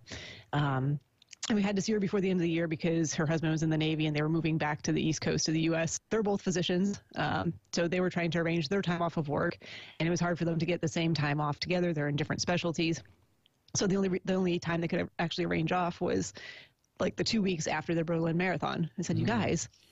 That's not going to work out real great. I have to be in Berlin. Yeah. and then I said, "Well, actually, hold on. This this could work. I'll just ask for you know, a, a, an extended vacation, and I'll just meet you in Tokyo after I go to Berlin. So that's how this all came about. So I actually left Charlotte, went to Berlin, which was kind of a roundabout way of getting there, and we'll get into that in a minute, I'm sure. Um, spent a few days there, ran the marathon, spent a night in London, flew to Tokyo, spent four or five days there, and then back to Charlotte. I think all in all, it was 12 days away from home. Yeah, right. And a, and a lap around the world. now, you could have done all, all of this. Uh, on uh, in coach or economy, couldn't you? If you wanted. I could have. I could have. And actually, there was only one segment of the entire trip that was in coach. Uh, after I came to my senses, because initially I booked the first leg to Berlin uh, in economy because I was just so. It's very expensive to get to anywhere in Europe from Charlotte for some reason. Mm. Um, it's just not a usual. Uh, you know, American Airlines kind of has the um, monopoly on anything that's direct. So everything else is multiple stops, and it tends not to be very very cheap. So yeah. I was like, heck with it. It's the first segment. I'm not going to um, spend a lot of money. I can fly in economy. That's no big deal. Well, then, about two weeks before the trip, I had this moment of panic um, about flying in economy for for all of that distance because not only was I running the the Berlin Marathon, but two weeks after Berlin, when I was back home, I had to go to Chicago to run the Chicago Marathon, yeah. and something in my brain just said that's that's not going to be. You don't want to spend any time cramped in economy if you can help it. So I actually went and changed that ticket and spent a little bit extra money um, to fly business class yeah. to Berlin. And it, so. it just makes such a difference, doesn't it, in, in terms of the oh, recovery huge, time? Uh, a huge difference. and what uh, fl- uh, what plane were you on uh, on on that first leg? Yep. So the first leg was actually three flights, um, and I take it back because one of the first, the very first one was also economy, but it's because it was on a CRJ 200. Yeah. It was an Air Canada regional uh, flight up to Toronto, uh, which was actually very nice. Um, it's the most comfortable CRJ 200 I've ever been on. For mm. anyone who's listened to me talk in the past, they'll know that that's my least favorite airliner um, jet, small jet. It's uh, you know just the placement of the windows is terrible. It's down by your elbow. You can't see anything. Yeah. But this flight was maybe a third full and the seats were actually fairly comfortable. Um, and it was not a terribly long flight, so uh, it was it was a nice experience. Um, it was a little bit crazy because it was a code share because my next two flights were with Turkish Airlines. So I flew from Toronto to Istanbul and then Istanbul to Berlin. So that was mm-hmm. my very roundabout way of getting to yeah. uh, Berlin from Charlotte. Um, was the most economical at the time, though. But because it was code share, for some reason, when I went to check in for the flight, it wouldn't let me check in for any of it. It said I had to go to the airport and do it. So I got there and I was able to check in for the Air Canada flight, but they couldn't check me in for the, the Turkish Airlines flights for some reason. So when I got to Toronto, I had to actually leave security because no one on the air side of the airport could actually check me in for my Turkish Airlines flight. So I had to mm-hmm. go out through security, find the Turkish Airlines counter, oh. explain to them what the problem was, and then it was like talking to two or three different people. So I had, you know, an hour and a half layover in Toronto. Mm. I ate up that entire amount of time just trying to get my boarding pass and then getting back to the gate oh. to board the plane. So I spent just, uh, you know, it was a whirlwind tour of Toronto Pier yeah, Center. definitely. Yeah. Ran from one end of the airport to the other. But, um, but yeah, then the next flight, very nice. Um, my first time flying with Turkish Airlines was actually my first time on a 777 as mm, well. Yeah. Um, you know their their business class was was very nice. It's not super, you know, it's not nearly as fancy as some of like the Middle Eastern carriers that we'll talk about in a minute. But yeah. I actually liked the way they had it configured. My seat was actually not direct aisle access, um, but the lady next to me had wanted a window seat as well. So she kept asking the flight attendant after we boarded if there was anything available, and there was. So she actually got up and left. So I had basically a road to myself. Oh, perfect. Yeah. Next to the window, so it ended up being basically direct aisle access, and uh, you know a lot of the business class now it's all very cocoon-like. You have your own little seats and you don't see anyone else because they've Yeah. kind of barricaded you in. Theirs was very open, which was actually kind of nice. It felt very spacious. It felt very roomy. The seats were big. Um, they were comfortable. Um, the food was fantastic. Um, I got off the plane in Istanbul and I was like, well, I could go to the lounge and eat, except I've just had like four meals on this nine hour flight. So not really Yeah. anymore. Yeah. It, it was really, it was really very nice. I think they did a very good job on Turkish Airlines. Mm, great. So, what happened after that? When you got to Berlin, uh, what was your next flight after Yep. that? So took a, a Turkish Airlines A321 to Berlin. Um, kind of a older A321. It looked a little tired. My um, I was still in business class for that, and there was only like two other people in business class for that whole flight. So it was very very empty, kind of strange. I thought. My my tray table was broken. the the uh, entertainment unit that came out from the armrest also did not keep its. Uh, it, it wouldn't stay in one place. It kept like Yeah. tilting to one side, so you had to keep readjusting it. I mean, these are first world problems, right? Like, not, not really a big deal in the long run, but it just was like, eh, you know, not quite the same experience. But very nice flight into Berlin. Um, so got there, spent a couple days there. Um, uh, was actually met at the airport by our mutual uh, PTUK APG listener Fabian. So that was that was nice, Yeah. nice welcoming. Ran the marathon, and immediately after the marathon on, yeah, that must have been Sunday. Um, board, went back to the airport and boarded a British Airways flight over to London Heathrow. That's right. Yes, I remember that. So that was a A319, and that was also economy coach. And I fly a lot of um, kind of no frills flights here in the, the U.S. I, I tend to like Southwest Airlines. I kind of grew up with them, and they're kind of known for being no frills here. Um, But oh my goodness, that British Airways flight, the lack of space Yeah. on the flight. It was very, very cramped. Um, you know, I don't have. That's the only British Airways flight I've ever taken, so I don't really have any other other aircraft to some, compare some it of the A319s that they run do have uh, some very tight seat configurations. Not not all of them, uh, but some of them do. And I think it sounds that you were probably on one of those. Uh, yeah, I mean, I'm I'm five seven, so I'm not short, but I'm not exceptionally tall, Yeah. and most of my height is kind of in my torso, so I usually don't have problems with my knees being, you know, cramped up into my chest or anything like that. Um, but I actually have a picture that I'm looking at right now where you can see there's like, you know, two inches of space between my knees and the seat in front of me. So it was, and I just remember the seats not being terribly comfortable. It was it was a short flight and it was it was perfectly fine. I mean, there was nothing. I I don't have anything otherwise negative to say about British Airways. The service was good and it was it was efficient. It was just it was just crowded, a Yeah, little cramped. I, I, I bet. Yeah, absolutely. So then we met up for a curry with Adam and Pip uh, on the We did. Sunday night, Thank which was great. And then you're off again uh, on the Monday morning, weren't you? Monday morning, yes. Um, so this was my flight to Tokyo, and this was with Etihad. And we had a stopover in Abu Dhabi on the way. So the first flight was on an A380. Second flight was on a Dreamliner 787. Okay. Uh, so I've been on the A380 before. I flew with Emirates um, from JFK to Dubai one time in uh, business class, which was a significant upgrade for us at the time then. And I was very much looking forward to my business class flight with Etihad. Um, you know, just thinking back to Middle Eastern carriers and the nice job they do with some of the, the luxury stuff. And I had an email from them a couple days before the flight um, with an offer to upgrade to first class. And I hadn't seen this before, but I guess a lot of airlines are doing it this way now, where it's kind of a bidding process where Hmm. you can offer a certain amount of money for the. It starts. I mean, they don't just let you bid with like one dollar, you know, or one pound. They give you. a, a sensible starting point, I guess. Yeah, yeah, they give you a starting point. Yeah. So I was like, well, I'll give them the minimum. I'll, I'll put Hmm. that in as my bid, and if it, you know, if there's, if it works out, that'll be fun, and I'm out a little bit more money, but it'd be nice to have a first class seat. Yeah. And if not, I've still got a business class seat, and it doesn't cost me anything. So I ended up getting that first class upgrade um, which really wasn't a terrible deal. I don't think it was 700 and something pounds extra for the first class seat. It was close to a thousand US dollars. Um, but for a seven hour flight, um, not, not terrible. yeah, I would agree with that. So I think up in, in first class, there's actually only nine first class uh, seats, and they call them apartments, which is pretty suitably named because it's it's a large amount of space. You know, imagine the A380, and there's really only one seat on either side of the aisle. There's really kind of two the way they've they've done it, but Um, there's, there's just one aisle down the middle and the seats on either side. So you've got a lot of space, a lot of width, but then also a lot of length in the seat. I think there were three windows that I had just to myself in that apartment and a nice big plush seat for takeoff and landing and kind of a lounge seat to relax in that actually folded out into a, a bed. I think the bed was longer than six feet. So, you know, a decent size bed that they would come and make up for you and and pillows and comforters and everything. Um, you know, you get on the flight and the, the chef comes by and he says, well, what time would you like your meal and what would you like to order? It's not just what do you want, it's when do you want it. So you can specify times for all of that if you know what you want to do during the flight, you know, take a nap, watch TV, if you're hungry or not.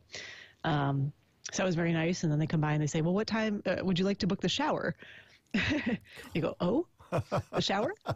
so yeah, I, I booked a time. I was like, well, you know, I, I thought about it for a minute. I said about probably an hour and a half before we are due to land, I think would be reasonable because um, I had another nine hour flight immediately after my seven hour, 7 plus hour flight to Abu Dhabi. I was like, well, it'd be nice to, to grab a little shower and refresh a little bit and, and go on from there. So I, it's not a, it's not a large space, but I mean, it's pretty incredible that there's a shower on an aircraft in the first place. And how, how does it work? I mean, do, do you get the, the, full pressure that you might get at home? For, for yeah, it really it really wasn't um, it wasn't bad. So you are limited to five minutes. Hmm.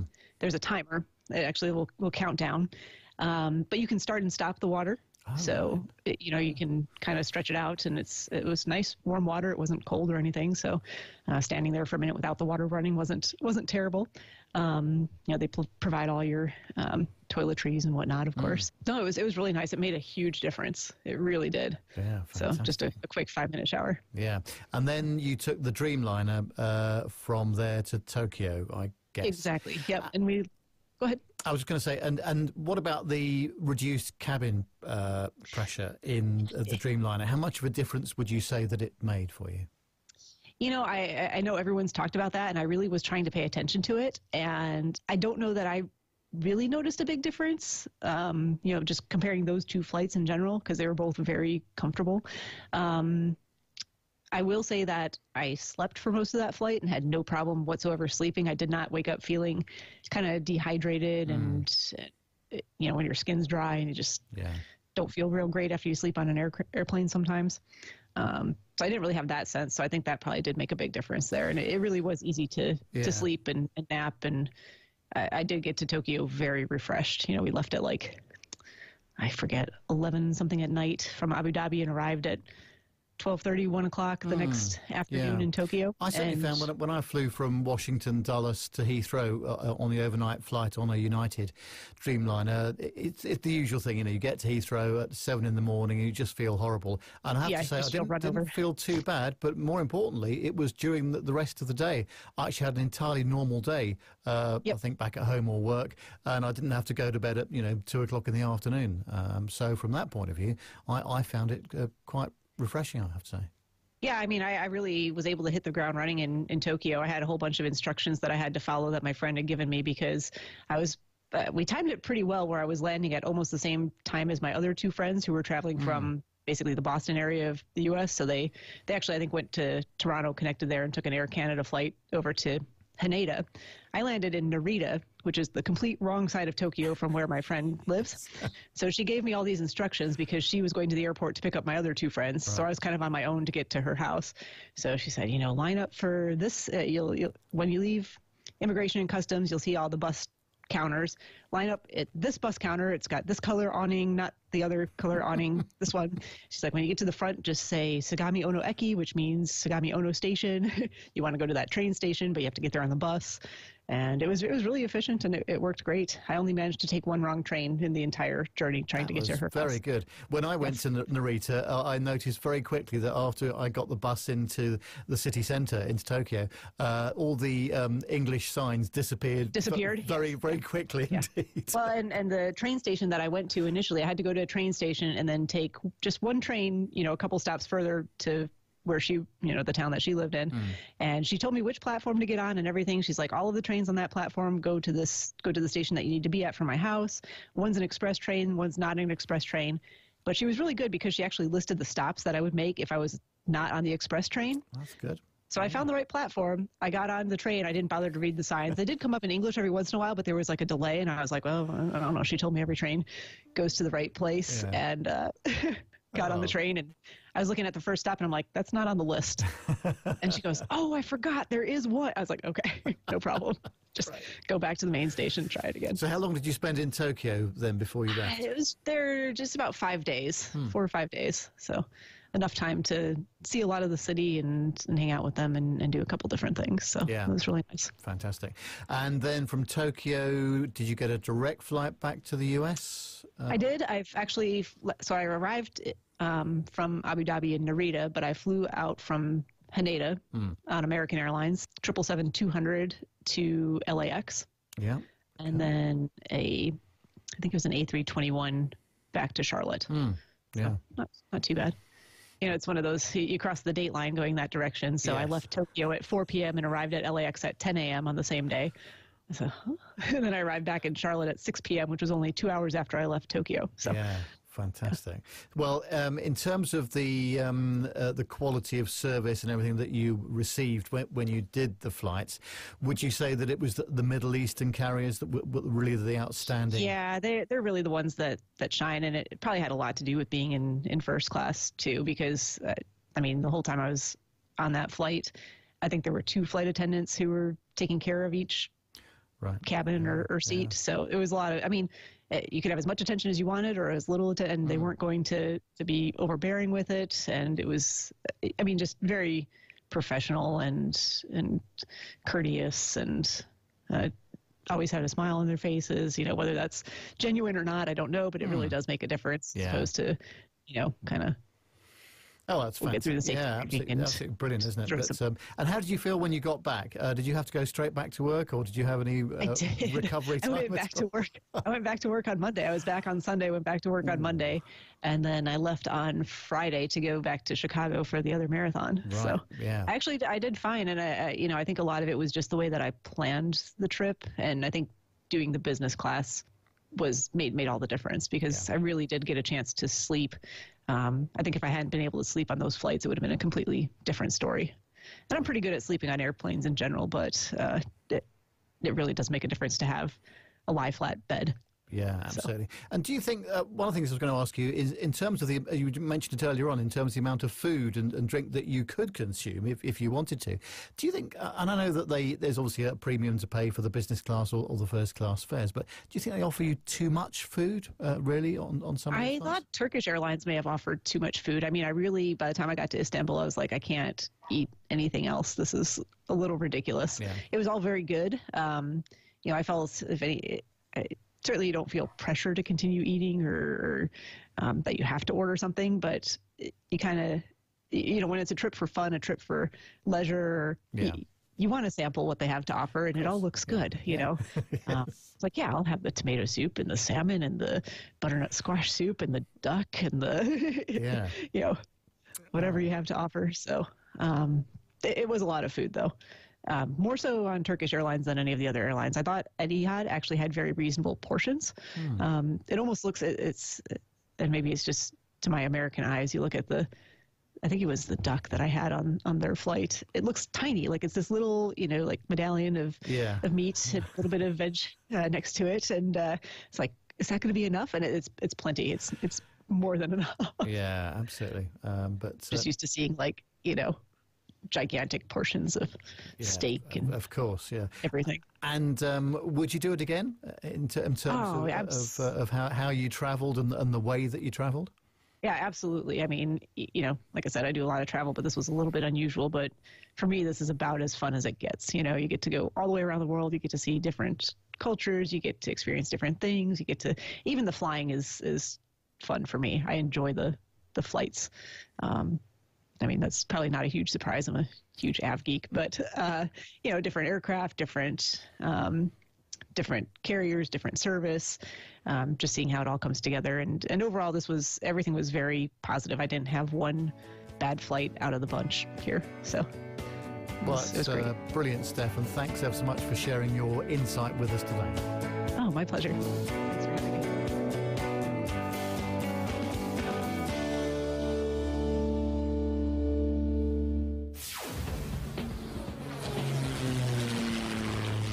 Find this and other great shows at the Aviation Media Network.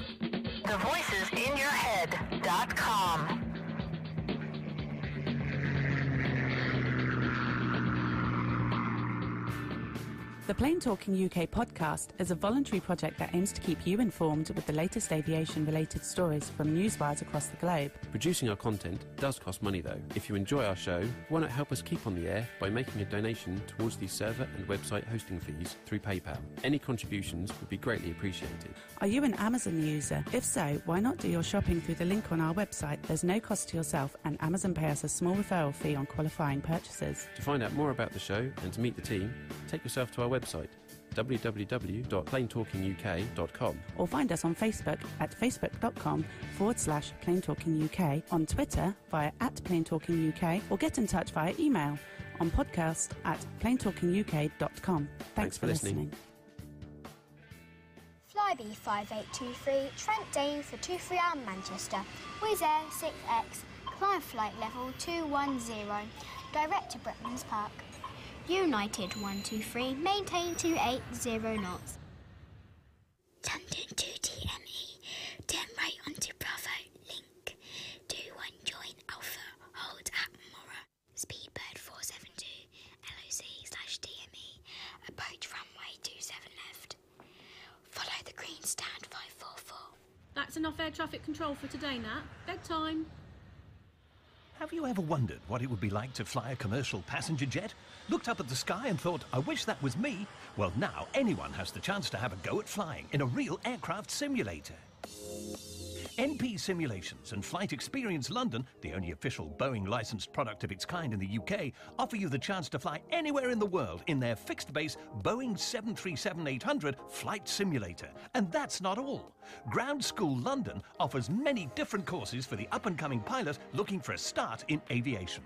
With prices starting at just £109, the sky's the limit. So, for the ultimate flight simulator experience or engaging preparatory courses, including those for schools and colleges, check out the websites at www.london.flightexperience.co.uk and www.groundschoollondon.com or call on 020 300 40 616.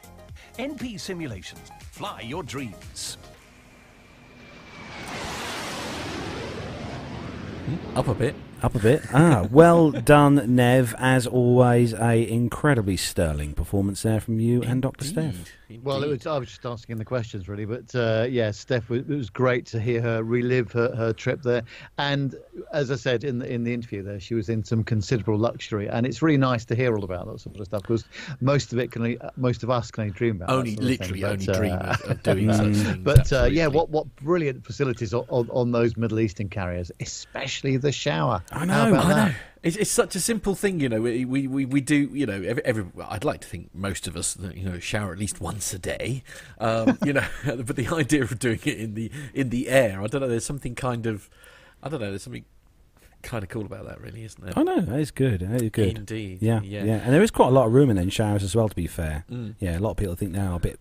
Bit cosy, but But they are. Yeah, they're really, the really, case. yeah, really good. And thank you, of course, Dr. Steph, for uh, for your, your time. Yes. let's, let's Thank you, Dr. Steph. Absolutely, uh, really good. Uh, really, really enjoyed that. So, listen, guys, uh, just something I just want to discuss uh, with everybody because off, off the back of the 200th, we had a uh, like a long chat with a lot of people there, uh, and there was a lot of interest in us is trying to put together a sort of summer meetup. Hmm. So, I I'm sort of going to throw a date out there, really, uh, for people to start putting in their diaries. love and make- dates. Do you? No, Mm. not the edible kind. I No. meant like one you put in your diary. Okay. Uh, and and so I've got so- some at home. Right. Um, somebody, Okay. somebody help me, please. uh, this is uh, so. So basically, Saturday the nineteenth of August. Uh, I don't know what how you're fixed, uh, Senev, um, but we're going to try and uh, arrange a bit of a fly-in.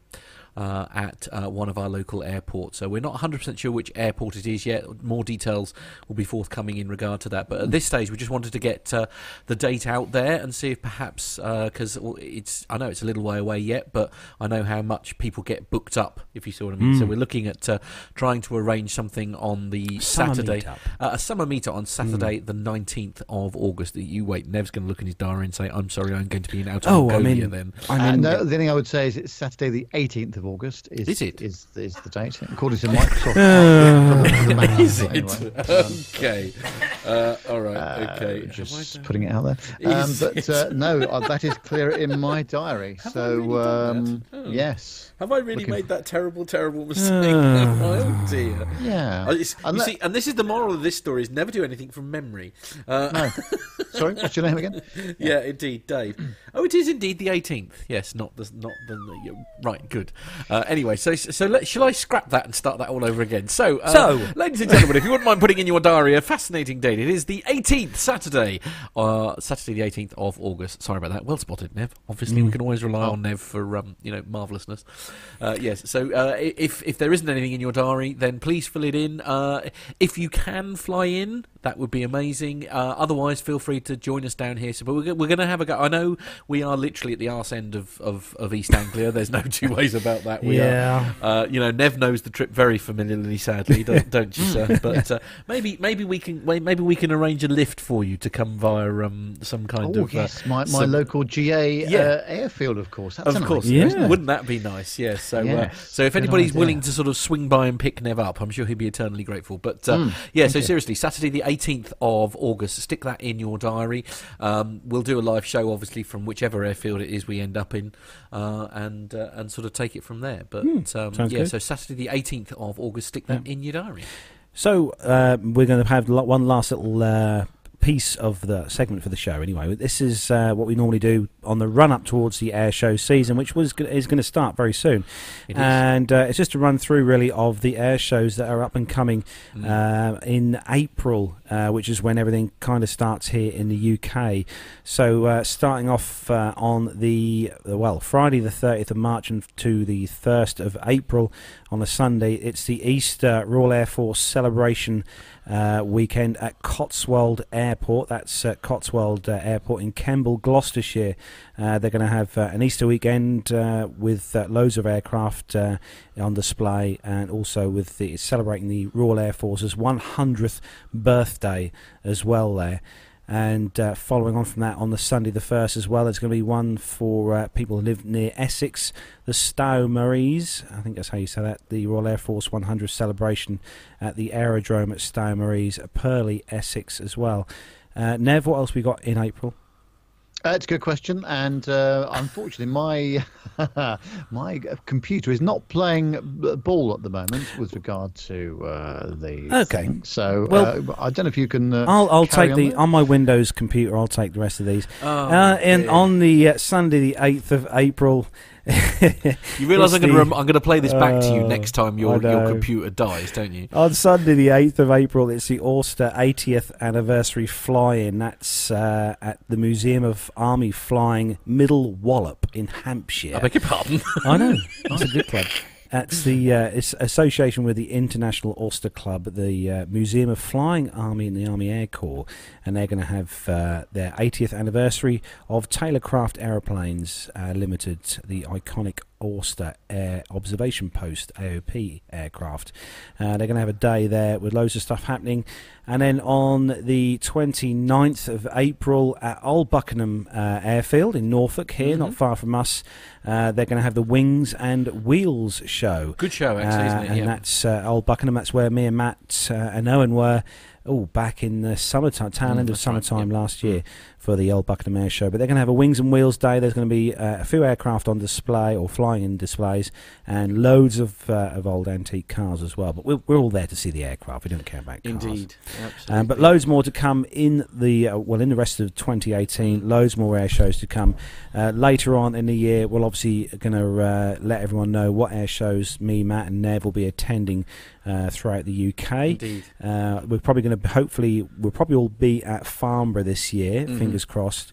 And uh, hopefully, I think we might be making a move over to to RIAT, hopefully as well again this year. Indeed, indeed. Uh, uh, don't worry, Nev. I've got a way of getting him back. By the way, for his uh, his comments Just a, about. a point of order, though. Oh, uh, yeah. I thought just for a change, I would actually run the uh, Windows partition on, on the Mac, and it was actually that that failed uh, rather than the Mac itself. Obviously, Very good, actually, to say. Uh, and th- this is actually. I- I'm just going to play a little something here. I suddenly remembered when he when he's being cheeky, him over there about his about his various machines. Machines. There was a um, obviously we had our 200th not that long ago, and I dug this out especially to play out our 100th, and then because everything was all going horribly wrong, I, I never actually did it. 100th? did- what- what- the- And you've been you've been exceedingly brave as well. Yeah, Definitely. Oh, I said they were going to drag me out here, but I actually quite enjoy stuff like this, so it's fine. Good, good, good. Can I borrow for the weekend? just, just, just for aviation purposes, obviously. Oh dear. See, I have an amazing way. Of, you see, you should be very careful, sir. You- when you know when you start taking. I'm going to keep that up my sleeve now for every time.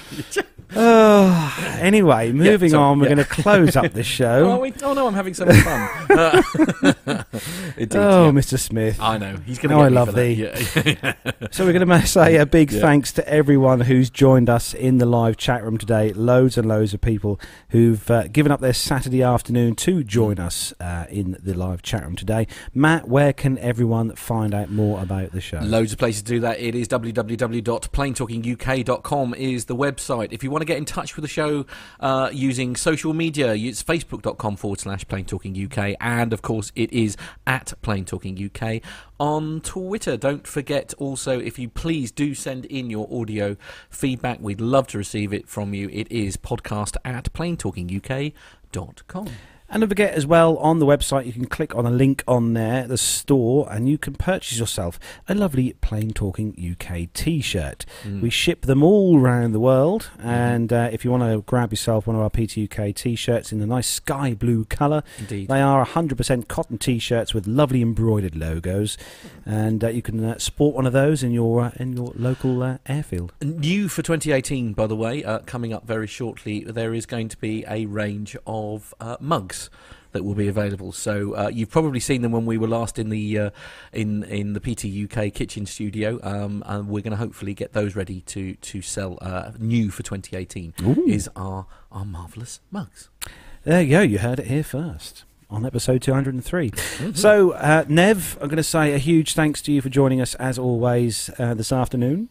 Yeah, pleasure, guys, and uh, great to see you again. And uh, should be back on uh, normal time, I guess, coming up this Friday. Yeah, That's plan, Friday. yeah, no, Yeah, fr- back to yeah. a Friday show, I think. Yes. Yes, indeed. Uh, so, thanks to everyone again in the chat room for joining us, and also not forgetting as well everyone who downloads the show each week Mm. via iTunes and all the other podcast platforms around the globe. Thanks for downloading the show and uh, listening to us, uh, us crazy folks here Indeed. on the PTUK Indeed. show. So that is where we bring episode number 203 to a close of the Plane Talking UK podcast. Uh, look for us again next Friday, back on the usual show p.m., slot yep. time. Um, so that's it, really. From here in the barn studio, me and Matt are going to wish you a goodbye. And Nev.